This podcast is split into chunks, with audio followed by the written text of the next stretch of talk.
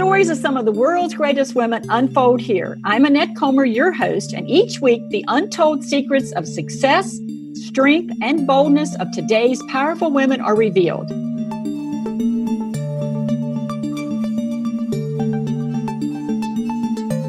Today's woman was adopted as a baby into a strong family setting. And it was in this setting that she was repeatedly told that she was the only person who could stop her from achieving big dreams. She came to believe this and embraced opportunities to be on the ground floor of startups that were socially focused for good. But she was also determined not to be a flash in the pan and instead came to be known in business circles as the trusted, steady, and persistent force of power. It is in this approach to life that she has embraced her greatness, both in profit and nonprofit spaces. It is my pleasure to introduce you to Karen Robison. Hi, Karen. Thank you for joining me today. Hi, Annette. Thanks so much for having me. This is such an exciting conversation to have with you. I've been so surprised about things I've actually learned about myself when I've stopped and had to listen to your questions. Ah, this will be a good one today, then, won't it? Because we're going to dig even deeper in some of those questions that we had before we ever got on this together. So, and you have, Karen, you have so much wisdom that I want to share. So let's just jump right on in. You expressed that women often don't think big enough. And I agree with you on this. So women do struggle in this area a lot. So, what have you found is the secret to thinking big and not getting caught up in self limiting beliefs? Okay, let's start with the easy question first. I think that it's hard when you're in the moment and working through the day to day, whether it's your home life or your work life, and you're just looking to tick one thing off your list encourage you just to stop and think about a bigger question and a bigger picture about where everything is going. So it's it's great to be able to say, "Hey, I got this done. Let's move on to the next thing." Versus thinking about everything within a system and how it's connected, and how by maybe thinking through things two, three, four times down the road, you can come up with better solutions that are going to work better for a longer period of time make things work better for everybody around you. So, so I'm going to dig in a little bit deeper on that. So, what what do you think is the reason that women don't think big? You and I talked about that. We know that men don't have a problem in thinking big, but we women seem to struggle with that. So, I, I think it's the risk perspective. So, are you really willing to take enough risk when you see an opportunity, or are you just willing to go with the flow? And I think that's where women struggle at times about being willing to take an extra step or take an extra risk if they see an opportunity. And and just being a, a little fearful or not have the confidence to take a risk to to change something to improve it. So do you think that women are born as being risk avoid? Or do no. you think that okay all right so, so you answered that very quickly so tell me your perspective on that. I think that somehow in our culture, the message uh, is given to women about um, play it safe, don't make waves. You don't want to be seen as a disruptor. You don't want to be seen as the person who's making people uncomfortable. I think a lot of time women feel like they have to be pleasers and have to be the person saying to everybody in the room, Oh, is that a good idea? Do you think that would be okay? Versus pushing for changes and pushing uh, for ideas and opportunities to to really make needles move. And and I think there's a cultural aspect of this. I think it's it's inherent in our society. It's it's a a narrative as women that we seem to take on and sometimes own when we shouldn't. So I'm not going to let you go on this one yet because I think I think we're on a juicy one here. So so one of one of the a woman that I had interviewed a few weeks back, uh, and she's definitely in a very unusual, very male dominated role. And one of the things she said of how she kept herself going in terms of risk, and I want your perspective on this, is that she didn't look for the 99 people that told her she couldn't do it, she shouldn't do it, too risky, this, that, stay safe. And she looked for the one that said, yes, absolutely. Step out there, go for it, do it. Because if she found that one, she could hang on to that. I mean, I thought that was really wise. What do you think about that perspective? I, I think it's it's a great way to look for supporters, for people who see the underlying intent and the genesis of what you're trying to achieve.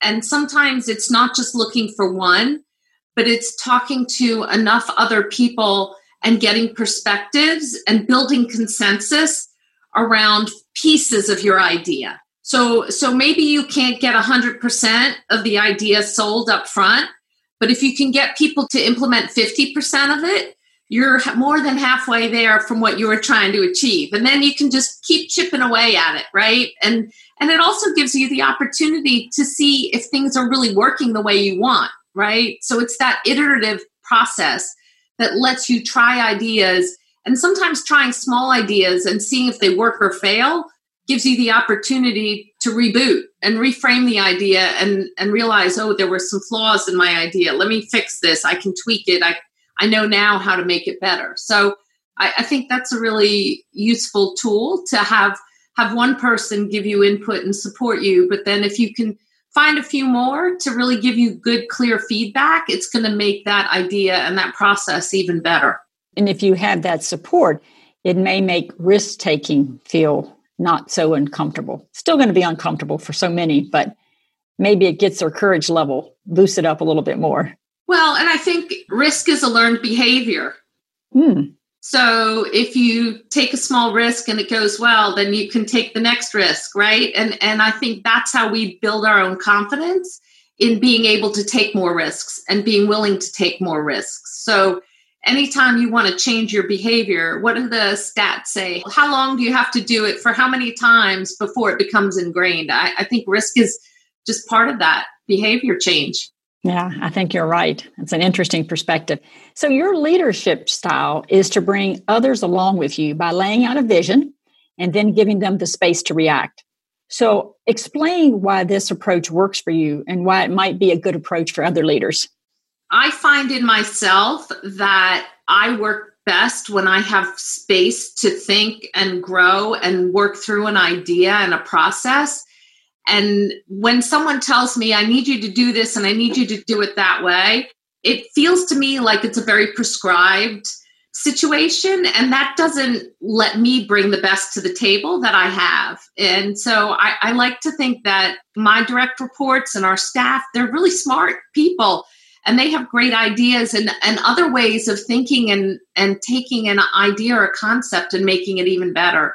So I think that's where having a good collaborative communication process with your team and your staff means that everybody gets better together. And there's nothing better for me to see a kernel of an idea that has been turned over to my staff or team and see it blossom and it becomes something bigger than I had even envisioned. That's that's a huge win. There's a lot of satisfaction in that, isn't there?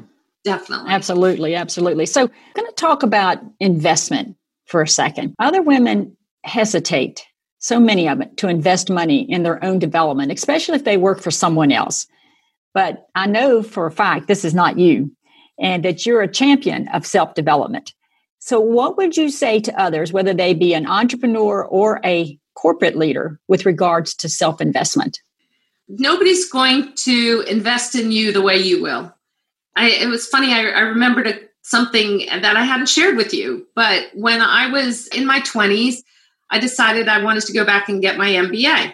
And I was working full time. I had both my kids, and I did my MBA at night. And it took me about five years. There was no other reason for that other than I just really wanted to do that. It was really important for me at that point in time to continue to invest in my own learning and understand business at a broader level than what I had coming right out of college. And I, I, think that was just the beginning of lifelong learning as a, a, woman and a professional. There's so many opportunities to spend time at, at learning new things, things that you're not good at, things that you are good at, things that you're curious about. And, and when you spend time on yourself and invest in yourself that way, those things will come together somewhere down the road. You might not know why this one area is, you're like, this is really curious to me. Why do I want to explore this? But it could be the one thing that you then use in your next role or your current role that helps you build something further for the organization. It's just, it seems so natural to me. I, I find it, it's, it's something I get a lot of joy out of too.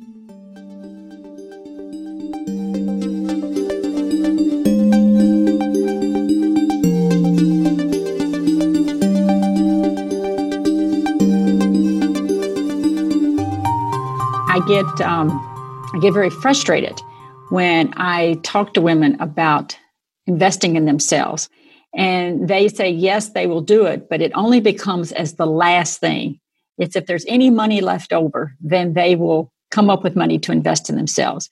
And I think what they're missing is that's the wrong attitude, period, to put yourself as the last one on because you're, you're not going to be the best mother, the best professional, the best entrepreneur if you're always the last in line in terms of adding value. And then, secondly, I think um, I have found, at least for myself, uh, I've invested a lot of money in myself. And everything that I invest in that gives me additional skills, additional knowledge, additional know how in some specific area only boosts my confidence. And the, the more confident you become, the more value you become. Don't you see that as well? Yeah. And I, I think I also have been able to look back on my career and look at the the journey I've had and there is no straight line. You know, there's no straight line to a career path. You can't come out of college and think like we were saying, large corporate, you're not going to go in business and work somewhere for 25 or 30 years anymore. It's just completely unlikely. But all these different experiences which include your own learning, right? And that development that you've done for yourself all of those start peeling together in your next role and your next role and your next role. Uh, and that's a lot of fun to be able to look back on and see. That is, absolutely. So, women too often believe they have to do it all themselves because they're the only ones that can do it right. Perhaps you've even been caught in that faulty thinking yourself. I'm not sure, but I know I have it certainly a few years back. So, what can leaders do from your perspective to change this behavior? It's demonstrating that you're willing to let go of things, first of all, and recognize that when you're not the best at something, and maybe there's somebody else on your team who's better situated to lead on a project or a, you know a work stream or that sort of thing i think that's that in itself says a lot to your staff around you. Um, leading by example and being able to look at your staff and say, you know what, you're much better at this than I am. You lead this project. So I, I think that is an important way in which you know leaders can acknowledge their own shortcomings, but help their own staff grow. But in the process of doing that, you you also grow and show up as a stronger leader, don't you think?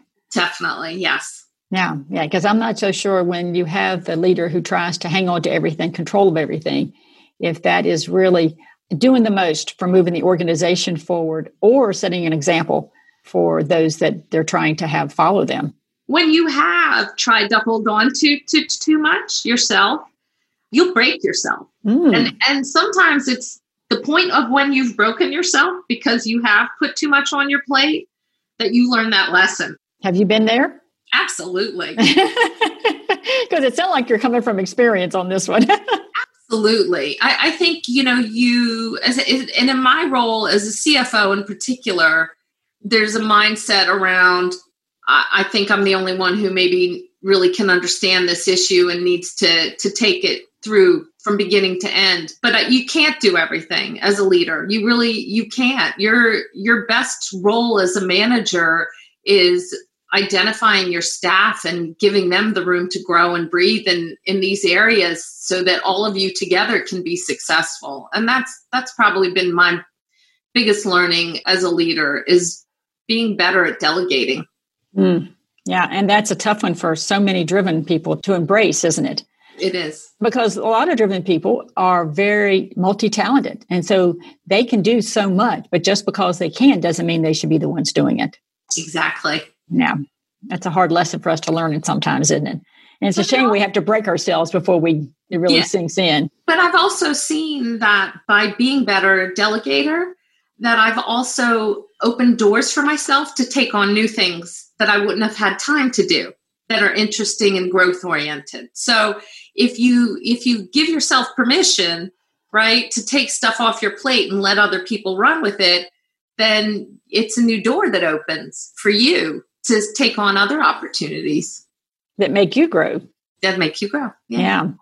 So, two of the biggest issues for women leaders, especially corporate women leaders, is not taking enough risk and assuming someone else is looking out for them. We have already talked about risk taking and given some insight there. So, I want to explore a little bit about this concept that people think someone else is looking out for them, especially for women. How does that faulty in their thinking, and how have you seen it bite bite people? Yeah, I think I, have been out of the large corporate space for a, a long time, about 20 years now. And I think that the idea of having a mentor in a large corporate was something that was very common that I saw for men in particular when I was early career in, in the large corporate space. Once I got out of the large corporate space, I wasn't as aware of this idea that oh, there's somebody out there looking out for me because in smaller organizations, there's you, you, and you. um, but what I I think I have learned to build around me is a network of mentors and a network of advisors and a network of people who could give a good independent ear for me to help me learn and grow. And so I, I don't think it's necessarily about finding that one person who's going to be the person who pulls you along for the rest of your career. It's finding your posse, right? And finding your team. And people can come and go in your team. I, I mean, I still talk to my boss from 30 years ago. She's got a great lens on who I am and, you know, can provide a good ear. And then I've got other women who are more recent folks that I've come across and, you know, made connections with and just feel like I always learn something when I speak to them. So I, I think it's opening your mind and seeing that there's so many different people who can offer you a lot along the way. Mm, I think that's very wise. And obviously, you have found your way through it. And I hope that uh, those listening uh, and watching pay attention to what you said because I like your your concept of having a posse, the people that surround you that are going to help take care of you in that regard by giving you honest feedback. And I think that's that's the key having individuals not not just externally but internally, right? Finding folks even as you're growing as a leader, it seems like you get less real feedback, right? People are less willing to tell you the truth. And bringing staff on who who you give permission and you you let them know I, I need you to be honest with me and, you know, I've had staff say things to me that are hard to hear, but I know I have grown because they were willing to be honest with me. And I, I really have appreciated that. And that, that reflects to them that you are a strong leader, secure and well planted in yourself, for sure. So you are a 30,000 foot viewer that approaches your work with the question what does great look like from up here? So, how has this been an important part of your ability to influence and bring value to the companies that you've worked with?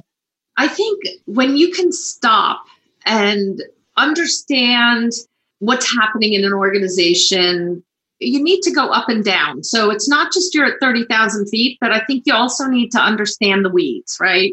You need to start at the bottom and go bottom to top and then top down.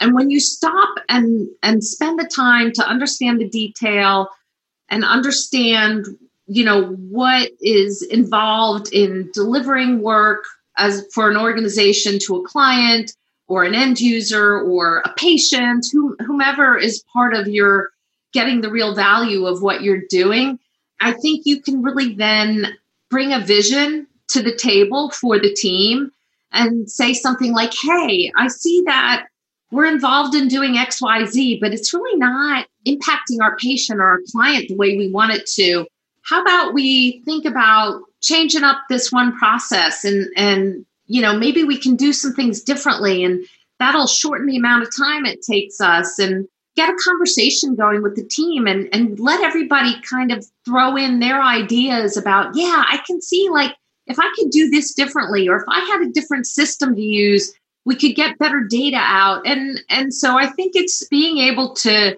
to look at everything holistically and, and understand why and ask why and ask how and, and just keep asking questions until everybody has good clarity on and seeing like oh i think we can think about this differently and and we can do it better together. And it's it's not all about bringing that like top down here's the 30,000 foot I said do it this way let's go I, I think you've got to really build case right build a business case what's happening and and how can we make changes to improve it and come at it from the perspective how can you what does great look like i like that statement you said what does great look like from up here yeah. because it, it's only when you float away from the you have to be in the weeds but when yeah. you float away from the weeds and float up to the higher perspective now you can get a broader view yeah. of what may is actually happening and what you can do to pull the team together toward a, a direction that's going to make things better exactly Karen, is there anything about your journey to greatness that we haven't covered that you'd like to share with other women? There's luck and there's hard work. And people talk about, oh, gee, I was really lucky. But that luck was a result of your own hard work. I feel I've been really fortunate and I've had wonderful, amazing opportunities that I'm so thankful for but all of that was a result of, of a lot of hard work. And it was just being persistent and just keeping your head down and keep knocking through things. And doors open and close. And it's nice to be able to look back and see that I've had those opportunities and what I've able been able to achieve. And I think it's just my wish is everybody just be good to yourself. Invest in yourself and good things will happen and don't be afraid to take some risk. And don't be afraid to take risk. I had I had one guest that was a, an expert in risk taking, and and uh, it was interesting because she one of the tips she gave was to evaluate your risk on how if it goes wrong, how can you get yourself out of it? Is it a life and death situation, or you know what is the the worst that could happen? And, and don't dwell in that space, but go into it eye open and still go forward one of my staff and I, we have a great joke. It's, is there blood or fire involved? Nope. Okay. how, how, bad can it be? oh, I love that. so, yes, perspective is, is important. That's a great way to end our interview. So, Karen, thank you so much for being with me today, from taking time from your crazy schedule to share your wisdom and your perspective to other women that are listening, that are striving to be some of the world's greatest as well. Well, thank you, Annette. This has been a lot of fun. I'm excited to see all your interviews and be learning from all these great women. So, thank you for taking the time to build this a wonderful podcast for all of us. Oh, so it's my pleasure. It certainly is. So, Karen is another great example of how women are challenging the norm, making things happen, and demanding their own greatness. So join me next time on the World's Greatest Women Show as another powerful woman story unfolds.